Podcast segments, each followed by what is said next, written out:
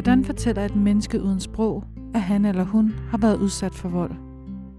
Og hvordan skal man som pårørende opdage det, når volden ikke giver blå mærker? Mennesker med handicap er i særlig risiko for at blive udsat for vold. Ofte er gerningsmanden en, de kender. Personer uden sprog er en særlig sårbar gruppe. I denne podcast skal du høre historien om Mathias. Mit navn er Julie Giese, og jeg er taget til E O for at møde Laura, der en sommerdag fik et opkald fra en person, som havde oplysninger om et overgreb begået mod hendes søn, Mathias. Oplysninger, der bekræftede en mistanke, der gik flere år tilbage. Jeg hedder Laura, og jeg er mor til Mathias. Og Mathias, han er seksogtyve og bliver syvogtyve lige om lidt, og han øh, har Janosen infantil autisme og er udviklingshæmmet. Mathias, han, øh, han har et sprog. Han gør det, man kalder ekolali, altså han gentager tit det, man siger. Og han kan også, øh, han kan også gøre sig forståelig, egentlig, hvis der er noget, han ikke vil. Så kan han sige nej tak. Og han kan sige nej tak til sit øh, botilbud, og han vil ikke ind. Nej tak, bliv her. Men han kan ikke sådan fortælle, at det her det er sket for mig, og han har gjort det, eller hun har gjort det. Og det kan han ikke. Mathias, han øh, har indtil for nylig boet på et bosted, hvor han har boet i fem og halvt, snart seks år. Øh, og det er et bosted, som øh, består af sådan nogle små klynger af huse, hvor hver enhed, der bor der fire borgere sammen. Og de deler to og to. Et køkken og en dagligstue, og så har de hver deres egen lille lejlighed. Og han øh, benytter et øh, dagtilbud, der ligger lige tæt på. Det vil sige, at han kan faktisk selv gå derover og gå frem og tilbage selv. Han skal hen over en græsplæne. Øh, Mathias, han flyttede derud i en alder af, han var enogtyve til toogtyve år. Han øh, kom fra et andet bosted, hvor han har boet siden han var seksten. Og... Øh, og Og han var en glad ung mand. Mathias, han er meget sådan stille ung mand. Han, øh, han gør ikke så meget væsen af sig. Han er engang blevet beskrevet som et, et håndholdt barn, men på den måde, at han er faktisk meget afhængig af relationen. Han har brug for, at der er nogen, der guider ham. Uh, han er meget selvhjulpen, uh, både på det personlige plan og, og på sådan helt fysisk er han meget adræt og dygtig og kan mange ting. Men han er også øh, sådan en, hvis man, altså han har ikke så meget initiativ selv. Han er sådan en, der måske godt kan blive glemt, fordi han, øh, hvis man ligesom sætter ham, så flytter han sig ikke sådan lige umiddelbart. Så han, han er ikke en, der sådan er frembrusende. Han, øh, han er en meget kærlig dreng. Han har to yngre søskende, som man elsker. Han elsker sin familie, og øh, lille dreng har aldrig været udadreagerende. Så det var egentlig en glad ung mand, der flyttede ind derude på bostedet. Øh, selvkørende øh, på mange måder. Altså han kunne selv have sin egen nøgle til sin lejlighed, så han låste selv og låste op og kunne selv låse sig ud og ind, øh, når han skulle afsted på sit dagtilbud. Øh. Og det var jo også deres oplevelse derude. Altså det Det er jo simpelthen skrevet, at en glad og ung mand, der var i trivsel og gerne deltog i det huslige og, og ville rigtig gerne fællesskabet ind i stuen. Og ja, og det, det var egentlig, det var sådan, han var. Laura har fået notaterne tilbage fra to tusind og femten fra aktivitetstilbuddet og bostedet. I dagtilbudets noter står der: det går godt med Mathias. De oplever en mere robust ung mand, som for eksempel siger fra, hvis en anden borger går ind i Mathias' rum og rydder op i hans ting. Han er glad for aktiviteter, især svømning, ridning og musik og sang. Bostedet har noteret: Mathias er faldet godt til. Også her opleves det, at Mathias siger fra ved besøg for uventede naboer. Han er glad, tryg ved personalet, fleksibel i forhold til at lave ændringer, noget spontant, vil gerne på tur, nyder at sidde i fællesstuen, vil gerne fortælle og snakke, og synger gerne. Mathias har taget godt imod sit vælge aftensmadskema. Sådan er det godt og vel det første halvårs tid. Og så begynder Laura at se ændringer i Mathias' adfærd. Da der netop har været udskiftning af personalet, så tænker hun, det måske er det, han reagerer på. For med det nye personale forsvandt også de indarbejdede støttesystemer i Mathias' dagligdag. Og der var også sådan noget omkring noget hygiejne, og han kunne for eksempel komme hjem, og så var hans hår fuldstændig fyldt med skæl. Og i og med, at han kunne selv finde ud af at bade og sådan noget, men han har jo brug for den der, som hun beskrev det, håndholdte. Altså der er en, der ligesom siger, nu skulle du lige skylle håret rigtig godt, ellers så blev det ikke skyllet. Så det var sådan nogle ting, der begyndte, jeg kunne komme ud, altså hvis han for eksempel børstede tænder, du ved det, han er fint til at børste tænder og kan børste tænder, men så får han ikke skyllet sin tandbørst. Så, så det er den støtte, altså, så man kan jo ikke bare overlade ham til sig selv, selvom han selv kan gå i bad og, og så videre. Så det er jo derfor, han bor der.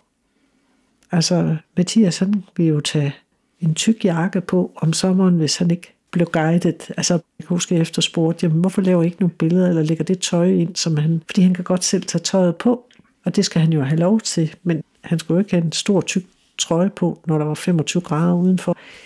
Det var sådan noget, jeg begyndte at påtale, og øhm, det kunne jeg godt fornemme, at der var nogen, der havde det svært med. Altså, der var nogen, der blev irriteret på mig. Så det er jo en del af pleje, og altså, det er jo, og, altså, det de kan selv, det skal de selv, ikke også? Og, og han kan det hele selv, men kun, altså, han har brug for støtten.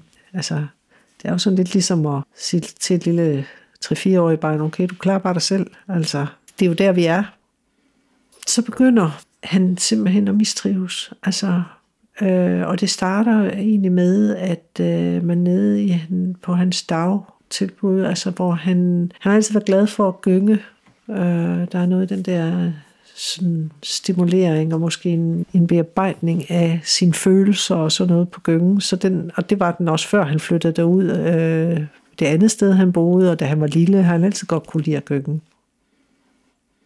Men det var ligesom om, altså det blev meget intenst. Han gyngede virkelig intenst og simpelthen skrabte huden af sine arme her, i, simpelthen fordi han gyngede så højt. Og så begyndte han at selvskade. Han begyndte virkelig at bide sig selv i hænderne.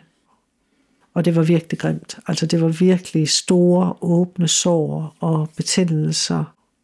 Og vi øh, holdt mange møder om det, og jeg var selvfølgelig dybt bekymret, og jeg forstod ikke, hvad det var. Altså jeg kunne ikke forstå, hvad det var, der foregik. Jeg kunne ikke forstå, hvorfor han lige pludselig udviste den her store mistrivsel.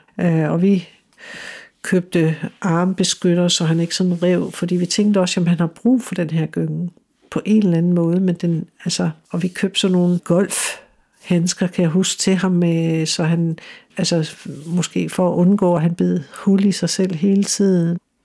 Det var tydeligt, at han, han var bare ikke i trivsel. Og så er vi sådan henne omkring august, september, sen sommeren der i seksten, hvor øh, jeg lige pludselig bliver ringet op og får fortalt, at øh, man havde fundet Mathias om morgenen klokken seks uden for sin lejlighed. Han var gået ud af sin lejlighed øh, fra sit soveværelse. Øh, der stod han ude på græsplænen, og stod han bare og grinede og øh, var nøgen. Og jeg var sådan, hvad? Altså... Det var bare sådan noget, jeg forstod. Jeg forstod simpelthen ikke, hvad der foregik. Jeg sagde, hvad sker der? Og det var der jo ingen, der sådan øh, kunne svare på. Og det, det, det, det intensiverede sig simpelthen, øh, og blev, altså blev til, at han gjorde det hver morgen. Og, og så begyndte det at ske det, at om aftenen, når han havde jo sin egen nøgle, så kunne han gå hen, og så kom han lige pludselig ud af sin lejlighed, låst op, og han var helt nøgen, og så løb han bare væk. Han løb væk fra selve busstedet. Han løb ned på en meget trafikeret vej, øh, og stillede sig ud midt på vejen. Og jeg fattede simpelthen ikke, hvad der foregik. Øh, og det, det tager simpelthen til, og i november måned, der bliver han simpelthen fundet ude i det område, hvor han bor klokken tre til fire om natten, da han løbet væk fra busstedet, øh, og det er det ingen, der har opdaget. Og det her, det er november morgen, der løber han nøgen rundt midt om natten derude, helt alene. Og øh, Mathias, han kan ikke fortælle, hvor han bor. Han er, kan ikke gøre sig forståelig på den måde.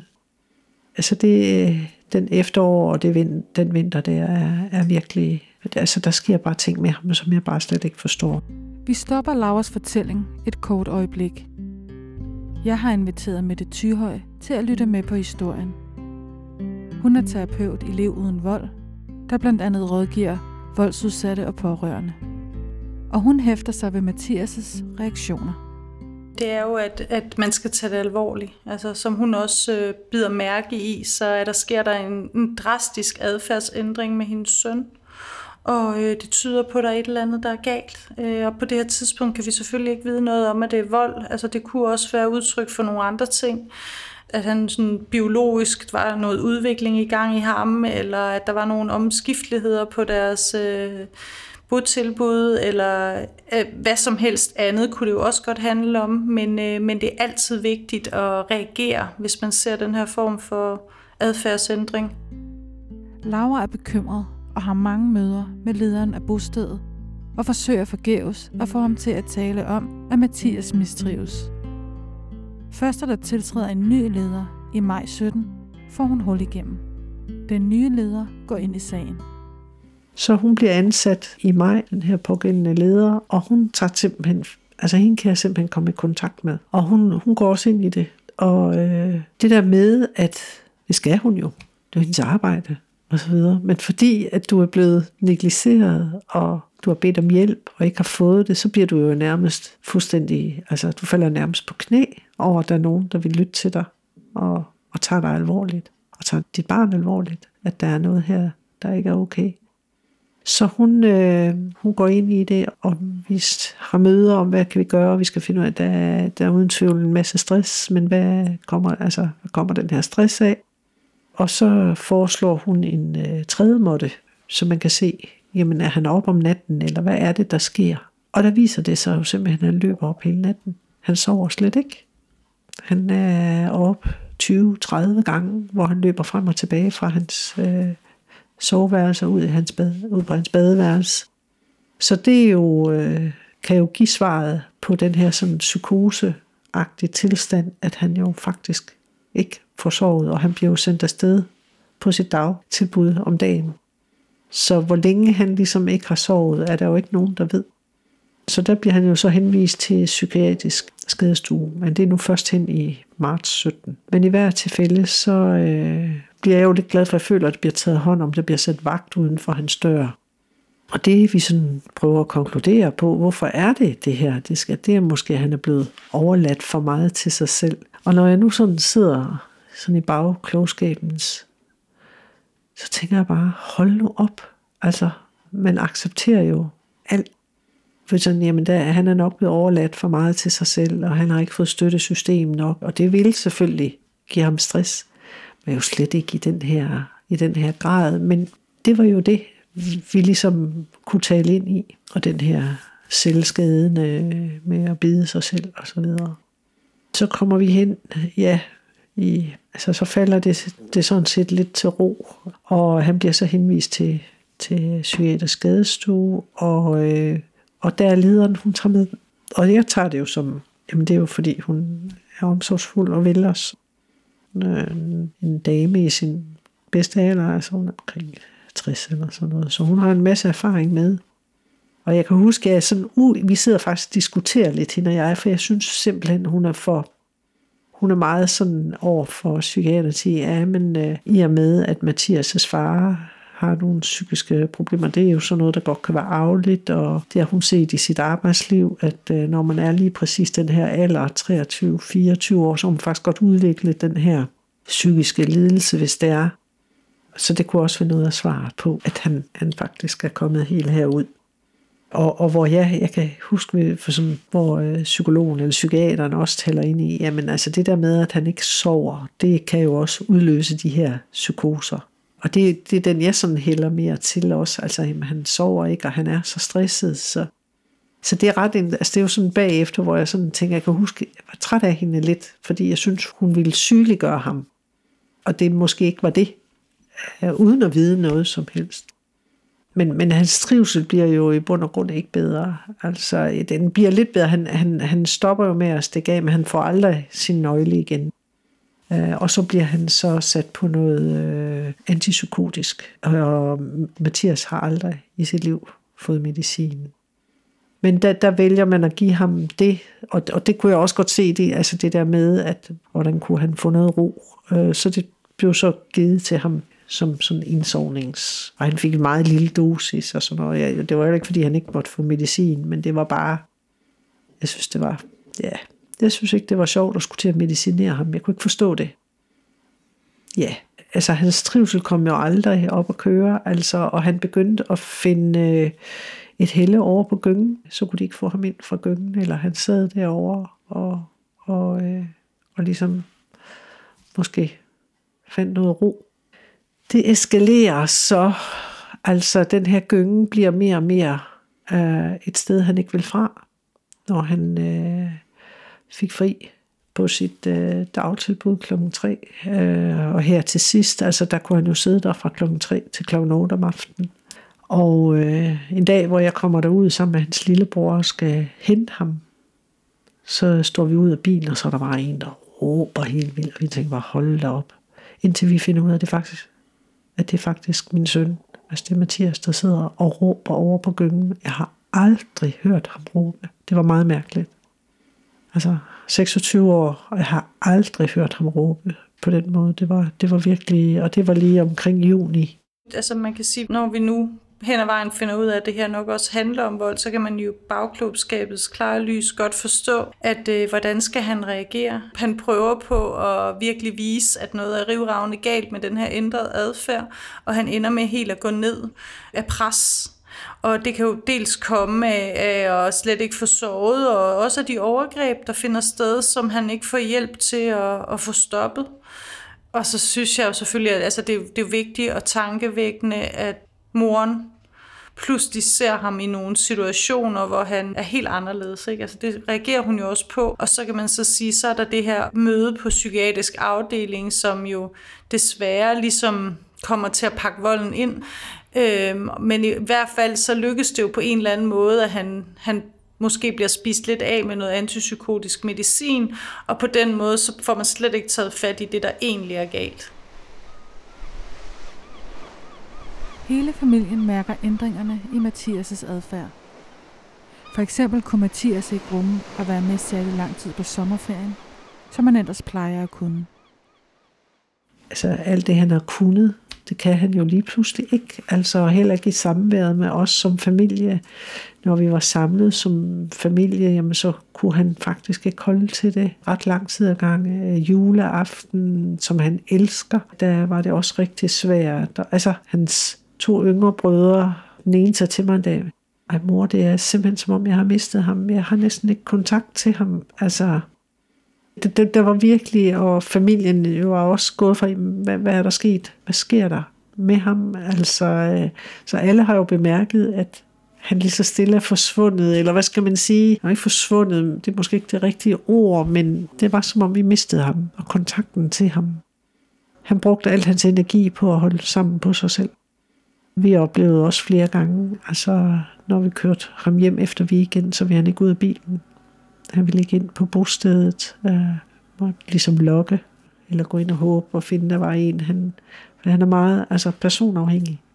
Øh, og der var nogen, han var rigtig glad for. Jeg, jeg havde det jo selv sådan, at jeg var også optaget af, hvem er det er der. Og jeg vidste godt, hvem han var glad for. Og når der var nogen, han, så, så, så kunne jeg slappe af.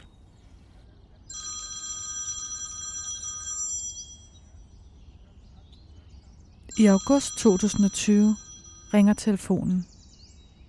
Det er en tidligere ansat, der har noget, hun vil fortælle Laura. De skal mødes. Her fortæller den tidligere ansatte om indholdet i en mail, der tre år forinden er blevet sendt til lederen på bostedet af to kvindelige vikarer. Den ene af de to vikarer er Mathias' ledsager. Og hun fortæller mig så, at den mail, som øh, fremkom til det pågældende P-møde der den fjerde januar tyve sytten, der bliver der delt en mail rundt, som er sendt til den daværende leder, om at øh, Mathias og en anden borger i huset har været udsat for nogle, en øh, seksuel, seksuelle krænkelser. Øh, og det var noget, de to pågældende vikar, kvindelige vikar, havde overværet. Jeg ved slet ikke, hvad jeg skal sige. Altså, jeg var knust. Og jeg kan huske, at jeg tænkte, nej, nej, nej, nej, nej. Jamen, det er ikke rigtigt. Det, det, det er simpelthen ikke sket. Altså, det er det, man hører om, og det, det har han ikke været ude for, det kan ikke være rigtigt. Det er stadigvæk ubeskriveligt, og på en eller anden måde, nu sidder jeg og fortæller det her, og jeg kan mærke, det er sådan en, man distancerer sig på en eller anden måde, fordi der var så to konkrete beskrivelser af, hvad han havde været udsat for. Og den ene øh, krænkelse, det var, at Mathias og en anden borger var bedt om at komme nøgne ud i køkkenet, og så de blev bedt om at onanere foran den her mandlige vikar, og mens de to så på det. Og den anden øh, episode, der tager den her mandlige vikar en flaske ketchup og sprøjter det ud over bordet, og så beder han Mathias om at slikke det op. Det er jo enormt ydmygende, og det er jo enormt dominant, og det er jo seksuel vold, øh, kan man sige. Mette Thyhøj kommenterer også på episoden, hvor Mathias skal slikke ketchup op af bordet. Det kan jo også sagtens være ind under kategorien med seksuel vold, fordi at man kunne forestille sig, at ham her, personalet, der udøver volden, at han også bliver seksuelt opstændt af den dominans, også når nu det indgår samtidig med de andre ting, hvor der også er onani og, og så videre, som han praktiserer der, og endda med vidner på, som jo bare forstærker fornemmelsen af at blive ydmyget enormt meget, at der er nogen, der står og ser på, og som ikke griber ind. Så det er rigtig ubehagelige eksempler. Man kan sige, at det, det her er jo foregået i eget hjem, og der skulle man jo kunne føle sig tryg. Og det er jo der, hvor man forventer, at de personer, man er omgivet af, det plejepersonale eller, eller pædagogiske personale, der skal tage sig af en, at det er, er nogen, der vil en godt. Så det er jo enormt komplekst, dels at det er dem, der skulle passe på en og yde omsorg for en, og dem, der har et ansvar for at udføre deres job godt og ordentligt og professionelt, der krænker. Og det gør jo selvfølgelig også noget ved tillid fra Mathias' side, så han bliver bange for at turde stole på, på folk, fordi hvad er det, der, der sker her? Ikke? Altså, og ydermere, så er, de, er det jo ikke kun én, én voldsmand, der står der. Der er jo flere, der kigger på. Så det er jo mange, han kan miste tillid til der i det rum. Set i bagspejlet bliver det tydeligt, at Mathias i en lang periode har reageret på volden, han har været udsat for. Ja, så tænker jeg jo selvfølgelig nu, at det har været kæmpe råb om hjælp, han har haft der. Og han har gjort alt, hvad han kunne for at vise det på forskellige vis. Det bliver selvdestruktiv, ikke? Det er jo også at påføre sig smerte, ikke? Og det kan jo være en eller anden form for, for lindring for alt den anden smerte, han, han mærker. Men det er i hvert fald også igen tydelige signaler om, at noget er helt rivravende galt. Og til sidst er det kortsluttet helt for ham, øh, så han ender på psykiatrisk afdeling, øh, og han har været fuldstændig stresset. Øh, han har ikke sovet, og han har ændret adfærd, så han er blevet aggressiv fra ellers at være stille og rolig og, og sympatisk. Så han har, med sin adfærd har han gjort alt, hvad han kunne for at vise, at der er noget, der er helt galt her. Og på den måde, der kan man ikke, man kan ikke adressere den og bare se, at det er seksuel vold. Der kunne det selvfølgelig lige så godt være fysisk vold også, men øh, det har på en eller anden måde lige her samme øh, sådan, hvad kan man sige, udfald. Laura får også at vide, at den mandlige vikar, dengang for tre år siden, havde været til tjenstlig samtale med lederen og var blevet fyret. Der var ikke foretaget anmeldelser af vikaren. Derfor melder Laura vikaren til politiet med tre års forsinkelse. Jeg havde fået at vide, øh, hvem det var, der havde gjort det, og hvem det var, der havde lavet under, altså, der havde skrevet den her mail. Så, så det gjorde jeg, og så har jeg jo ikke hørt mere fra politiet. Så jeg ved ikke, hvor, altså lige nu har jeg ikke haft overskud til at, at ligesom samle op på det endnu, men det skal jeg selvfølgelig, men der er nogle andre ting. Ja, jeg tænker, det, det er jo deres ja, arbejde. Laura havde altså set sin søn få det dårligere, uden at vide hvorfor. Til trods for, at ledelsen på institutionen vidste, at han havde været udsat for vold. Mathias blev frataget muligheden for at blive hjulpet. For mig faldt alt på plads, da jeg fik det at vide. Og jeg satte mig ned og kiggede på tidslinjen, og den passede perfekt. Var det jo tydeligt, at den her pågældende medarbejder havde været ansat fra oktober øh, femten og så frem til januar sytten, hvor han blev afskediget. Og da jeg så kiggede på tidslinjen, så faldt det fuldstændig hak med den, med den adfærd, vi har set med Mathias, hvor han øh, begynder at stikke af fra stedet. Uh, han bliver psykotisk, han bliver selvskadende, og da, da jeg hører det her, så er jeg faktisk ikke i tvivl om, at det, det er jo det, han har prøvet at fortælle os med det sprog, som han nu har. Han kan ikke fortælle os verbalt, hvordan, hvad det er, han har været udsat for, men han viste det jo meget, meget tydeligt med sin krop, så han løb simpelthen væk. Og jeg husker, at jeg på et tidspunkt siger, og jeg kan ikke huske, hvem jeg siger det til, der er vel ikke nogen, der gør noget ved ham. Og så var det jo bare en tanke, jeg smed væk igen, fordi det, det, det er bare en tanke, man slet ikke vil tænke på. Så, øh, så det får jeg ingenting at vide om. det er jo så også det, jeg kan se bagefter, at lederen, at den derværende leder jo faktisk manipulerer med mig. Hun fik det at vide i øh, januar, der får hun den her mail, og hele personalet ser mailen, og hele personalet får at vide, at hvis de siger noget til nogen, så kan de blive øh, juridisk forfulgt. Hun havde talt med juristerne i kommunen, og øh, det var den besked, hun havde fået, at hvis de øh, brød deres tavshedspligt, så øh, ville det kunne blive forfulgt. Så det vil sige, at da vi sidder på øh, psykiatrisk øh, skadestue med Mathias, øh, for at finde ud af, hvad, hvad kan vi gøre for ham, der ved hun jo, hvad der er foregået. Øh, for den viden får hun jo. Den har hun fået i januar, og det her det er i marts.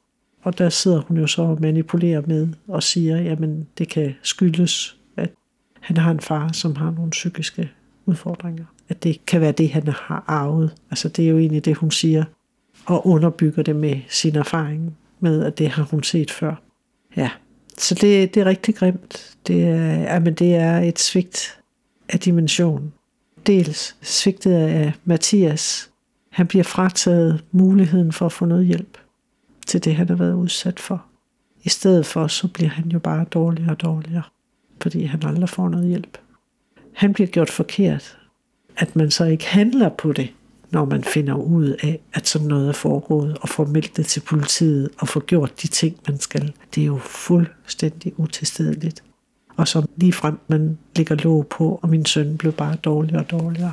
Altså det der i det kriminelle virkelig, altså det er en kriminel handling, han har været udsat for.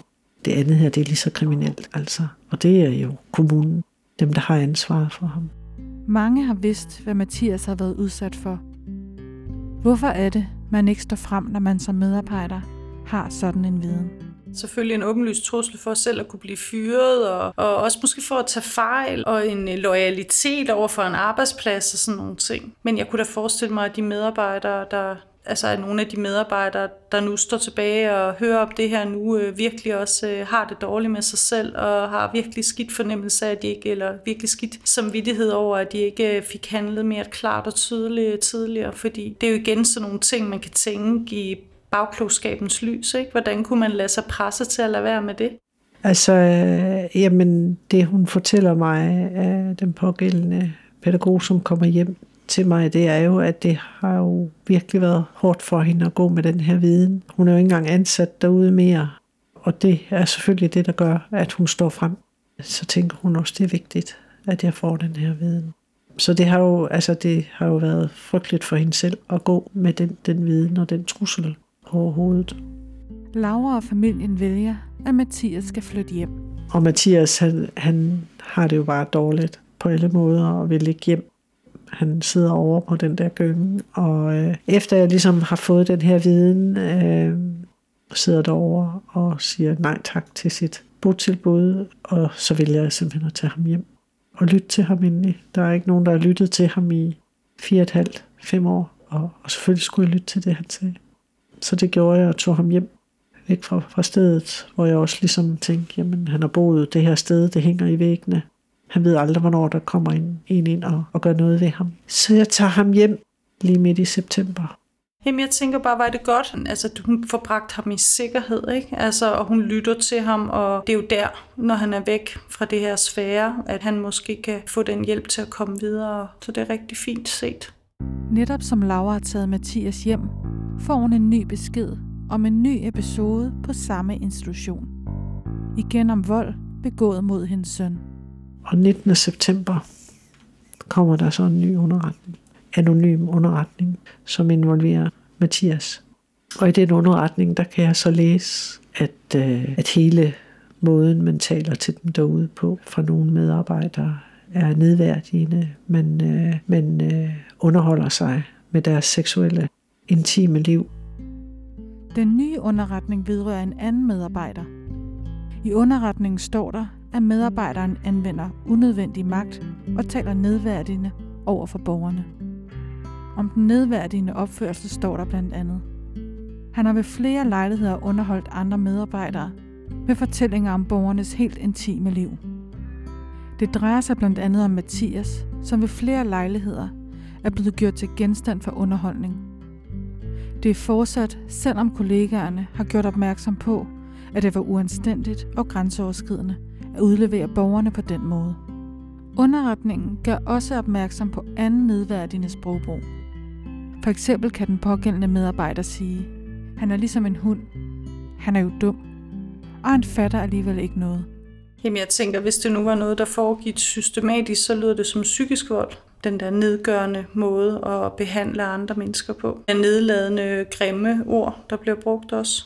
Men jeg tænker, for alle mennesker er det jo noget af det mest øm- ømfindige, hvis der bliver gjort øh, grin med ens øh, seksualitet. Altså det er jo virkelig noget, der er sårende, det er virkelig også noget, der er privat. Det er virkelig noget, som, som kan ødelægge ens selvværd og selvfølelse og måske livsglæde.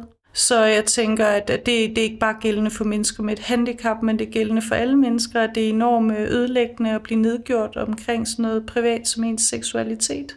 Øh, og så selvfølgelig gør det da bare endnu værre, at, øh, at den her mand også har et handicap, så han også på den måde er afhængig af hjælp og er afhængig af den person, der har gjort det imod ham. Det gør det jo dobbelt slemt, at det er den professionelle, der skulle passe på ham og beskytte ham, der har sådan en nedværdigende øh, adfærd over for ham. Mathias bor i dag hjemme hos sin mor i trygge og rolige rammer. Da jeg ligesom finder ud af det her, øh, og det var også før jeg tog ham hjem, der, der sagde jeg det til ham, at jeg vidste godt, at der var sket ham noget, og jeg nok skulle hjælpe ham. Og øh, det er jeg ikke i tvivl om, han forstår. Øh, og han har også meget let accepteret ikke at skal tilbage. Øh, har accepteret, at nu bor han her. Og har også kunne se det i hans adfærd prompte, altså at den der stress er taget væk, og det var ligesom det, jeg siger, men altså stedet i sig selv er jo stressfyldt for ham. Han ved aldrig, hvad der sker, han ved aldrig, hvad han bliver udsat for, så det at komme væk fra det i sig selv, vil jo tage noget stress. At stressen ikke er væk, det er klart, fordi traumerne ligger inde i ham. Men, men, men selve det at vide, at han kan sove roligt om natten, der er ikke nogen, der tager maden fra ham, der er ikke nogen, der er inde og overskride hans grænser, fordi det er jo det, der er sket hele tiden, og det er jo derfor, han, han har kun én mulighed, og det er at gøre det, han gør. Han har ikke sproget til at sige, gå væk. Eller jo, det kan han godt sige, men det bliver ikke respekteret, fordi man har en agenda med ham, at han skal bare han skal gøre det, man vil have. Ikke? Så det er jo, det er jo grænseoverskridende. Så, så der, der ville han jo ikke kunne argumentere for, at jeg vil ikke det her. Men han viser det jo. Men det bliver jo ikke respekteret. Så han har rigtig meget sprog. Og han er, altså, når jeg sådan ser tilbage, har han jo kommunikeret hele vejen på hans måde. Meget tydeligt. Løb væk. Han løber væk fra stedet. Bider i sine hænder. Der, han fortæller jo der, der er noget helt galt. Det er jo klart, det er en kæmpe sårbarhed, når man ikke kan sige det. Han kommer ikke til at sige noget forgæves mere. Aldrig nogensinde. Det, det handler om, er jo øh, først og fremmest, kan man sige, det vigtigste er, at volden er stoppet, og han er i sikkerhed. Ikke? Og det er han jo nu, Mathias, hjemme ved mor. Og så en anden ting er, jeg tænker, det er enormt vigtigt at få sat ord på de ting, der har været sket. Han får at vide, at øh, der har været sket det og det og det, og det er ikke i orden, og du er i sikkerhed nu. Det kommer ikke til at ske mere. Den person er slet ikke der mere, og øh, du skal ikke tilbage dertil. Og øh, jeg kan godt se nu, at, at du reagerede, og du prøvede at fortælle mig, at den var helt galt. Og øh, hvis jeg nogensinde ser det mindste af noget af det, så ved jeg, at der er noget galt, og så vil jeg stoppe op og hjælpe dig. Det skal du ikke være i tvivl om, fordi det vil være de første ting. Nu mere man får ham til at forstå det, at han er i sikkerhed, det er forkert, det der er sket. Øh, nu mere tryg vil han kunne blive, og så kan man sige, at det han har oplevet har selvfølgelig sat nogle grimme spor i ham, og øh, der er nogle ar der, og det vil tage noget tid at ture at få tillid igen til folk. Det tager tid, og der kan være situationer, hvor, øh, som det med madsituationen, hvor man kan sige, at, at tid og ro og støtte og sådan nogle ting er det, der skal til for, at han forhåbentlig kan blive lidt noget af den gamle Mathias igen. Man kan sige, at det traumer og vold gør, det er, at man bliver rystet væk fra sig selv. Og på den måde skal man til at genfinde sig selv. Og det er selvfølgelig ikke helt den samme selv, fordi man har været ude for de her ting, men det skulle meget gerne kunne blive sig selv igen, som nu har den her erfaring med sig, men som igen har det godt og er glad og tryg. Jeg har inviteret psykolog, P H D Lina Engel Klassen, til at lytte med på historien. Hun er psykolog hos Center for Seksuelle Overgreb på Rigshospitalet. Og hun fortæller, at mange overgreb, som her mod Mathias, foregår i private hjem. Vi har en hel masse ting, vi registrerer om overgrebene, og der kan vi se, at, at flertallet af overgreb sker i private hjem. Det kan så enten være den, der har været udsat for overgrebets eget hjem, eller det kan være krænkerens hjem, eller det kan være et privat hjem, fordi det er foregået for eksempel til en privat fest. Og der er det klart, at for nogle kan det jo betyde, at det sted kommer til at minde en om overgrebet. Jeg vil sige, at vi har mange, som har været udsat for et overgreb i deres eget hjem, som, altså, som jo ikke ligefrem undgår at komme hjem, altså som stadigvæk har det godt hjemme på deres eget værelse eller deres eget hjem. Men det er klart, for nogle vil, hvis man har det her genoplevelse, så vil ting, der minder en om overgrebet, jo kunne trigge nogle ting, så man kommer til at tænke på det og får de her flashbacks. Jamen altså generelt, i forhold til de her traumareaktioner, altså både genoplevelsen og de andre ting, jeg nævnte, der hjælper det jo at få det bearbejdet. Og finde ud af, at der er ikke noget farligt på mit eget værelse. Jeg kan godt være tryg her, og der er ikke noget. Det kan være, at man sådan gradvis skal tilbage, hvis du, lad os sige, det er noget, der er foregået på skolen, for eksempel. I ens eget hjem, der er man jo, eller også så er man der ikke, hvis man nu flytter. Men så er det måske noget med sådan gradvist at finde ud af, hvordan kommer jeg tilbage til det sted, og finde ud af, at det er trygt. Og der er faktisk ikke noget at være bange for. Det er ikke kun Mathias, der har brug for hjælp. Som pårørende er det en hård oplevelse af, man holder af, bliver udsat for vold.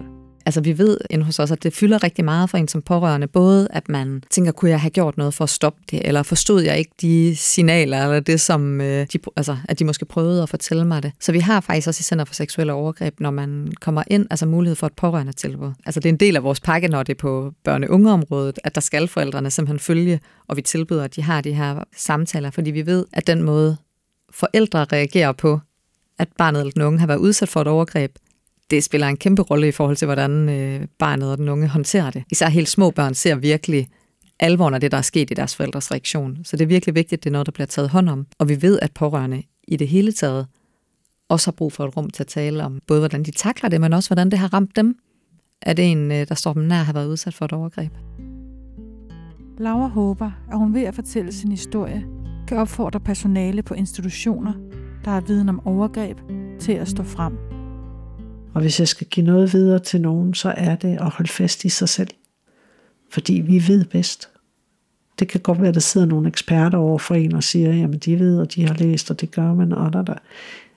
Når man har set et barn med autisme, så har man set et barn med autisme, fordi de er alle sammen lige så forskellige som dig og mig. Og der kender vi dem bedst. Er der bare noget, der overhovedet stritter i en, så skal man handle på det, så skal man blive nysgerrig, så skal man stille spørgsmål, og man skal insistere. Fordi vi er jo deres stemme.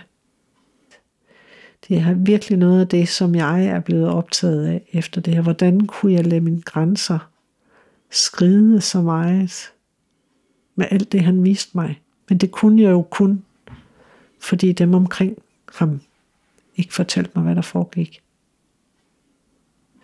Øh, og det, det er i hvert fald nok også noget af det, der er beskeden i det her til de professionelle i deres samarbejde med pårørende. Det er, at uanset om det ikke er sjovt, det man skal fortælle, så skal man fortælle det.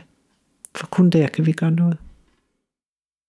Altså, hvor er det, at de her menneskers retssikkerhed, uden tvivl, hvis det var foregået mod alle andre grupper i samfundet, jamen, så tror jeg da helt sikkert, det har fået noget opmærksomhed. Hvorfor er det, det ikke er alvorligt? Det, jeg forstår det ikke. Og det, det er nok noget af det, jeg undrer mig allermest over. Det sker overalt. Her blev de bare opdaget.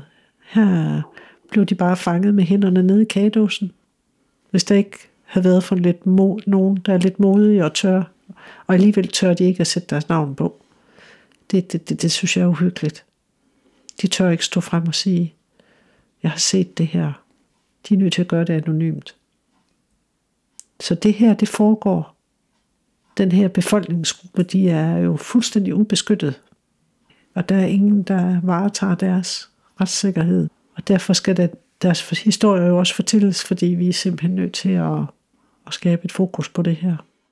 Hun har været omgivet af fagprofessionelle, som har prøvet at fortælle hende, at det, det handlede om noget andet. Og i starten kan man, kunne det jo handle om noget andet, den her adfærdsændring. Øh, og det er jo magtfuldt at stå op, op imod dem. Men jeg tænker, at hun nu her i bagklogskabets klare lys kan se, at det var hende, der havde ret. Og jeg tror, at hun ville aldrig nogensinde igen lade noget lignende ske. Hun ville med det samme kæmpe imod, hvis hun mærker noget lignende. Og desværre er det jo altså, en erfaring, hun har fået her bagefter, men det er jo alligevel også en erfaring, hun vil kunne bruge, hvis der nogensinde skulle ske noget alvorligt igen.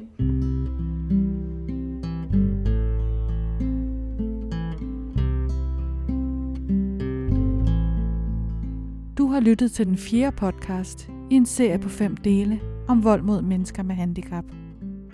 Serien er produceret i Ibers med økonomisk støtte fra Offerfonden. Lyt med i næste og sidste afsnit, der handler om, hvordan man taler om vold.